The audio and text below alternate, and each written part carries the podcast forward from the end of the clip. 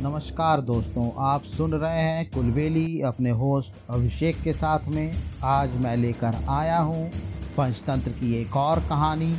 आइए शुरू करते हैं कहानी आपके होस्ट अभिषेक के साथ में। तीन काम। एक बार दो गरीब दोस्त एक सेठ के पास काम मांगने जाते हैं।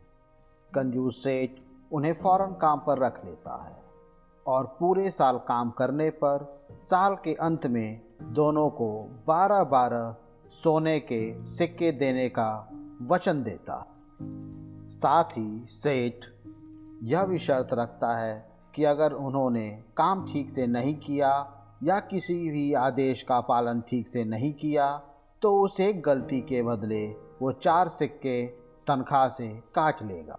दोनों दोस्त सेज की शर्त मान जाते हैं। पूरे साल कड़ी मेहनत करते हैं, दौड़ दौड़ कर सारे काम करते हैं और सेज के हर आदेश का पालन करते हैं। इस तरह पूरा साल बीत गया। दोनों सेज के पास बारह बारह सोने के सिक्के मांगने जाते हैं, पर सेज बोलता है कि अभी साल का आखिरी दिन पूरा नहीं हुआ और मुझे तुम दोनों से आज ही तीन और काम करवाने हैं। दोनों हैरान थे, पर क्या कर सकते थे? सेठ ने तीन काम बताना शुरू किए।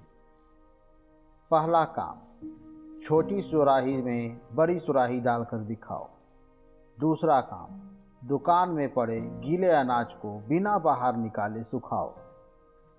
और तीसरा काम, मेरे सर का सही सही वज़न बताओ। यह तो असंभव है, उन दोनों ने सेठ से कहा। सेठ की चलाकी काम कर गई। उसने कहा कि, ठीक है तो फिर यहाँ से चले जाओ। इन तीन कामों को ना कर पाने के कारण मैं हर एक काम के लिए चार सोने के सिक्के काट रहा हूँ। सेठ की इस धोखाधड़ी से उदास होकर दोनों दोस्त बोझिल मन से जाने लगते हैं। उन्हें रास्ते में एक बुद्धिमान पंडित मिलता है।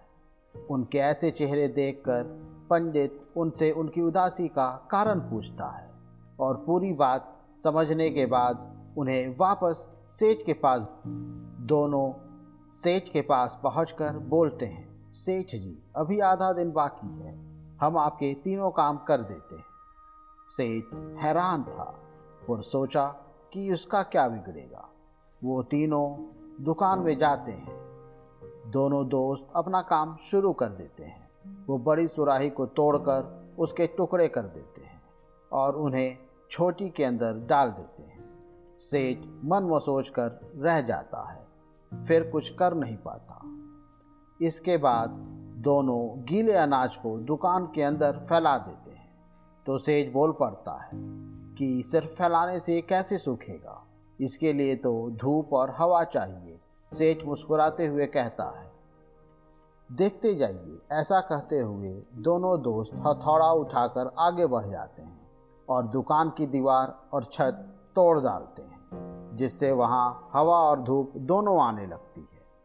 क्रोधित मित्रों को सेठ और उसके आदमी देखते रह जाते हैं, पर किसी की भी उन्हें रोकने की हिम्मत नहीं होती। अब आखिरी काम बचता है। दोनों मित्र तलवार लेकर सेठ के सामने खड़े हो जाते हैं। और कहते हैं, मालिक, आपके सिर का सही सही वज़न तोलने के लिए इसको काटना पड़ेगा। अब सेठ को समझ आ जाता है कि वह गरीबों का हक इस तरह से नहीं मार सकता और बिना आनाकानी के वह उन दोनों को बारह बारह सोने के सिक्के दे देता है। दोस्तों, इस कहानी से हम लोगों को यह शिक्षा मिलती है बेईमानी का फल हमेशा बुरा ही होता है। दोस्तों, मुझे उम्मीद है आज की कहानी आपको ज़रूर पसंद आई होगी और रोचक कहानी सुनने के लिए हमें लाइक सब्सक्राइब और कमेंट करते रहिए। तब तक के लिए अपने होस्ट अभिषेक को आज्ञा दें। नमस्कार।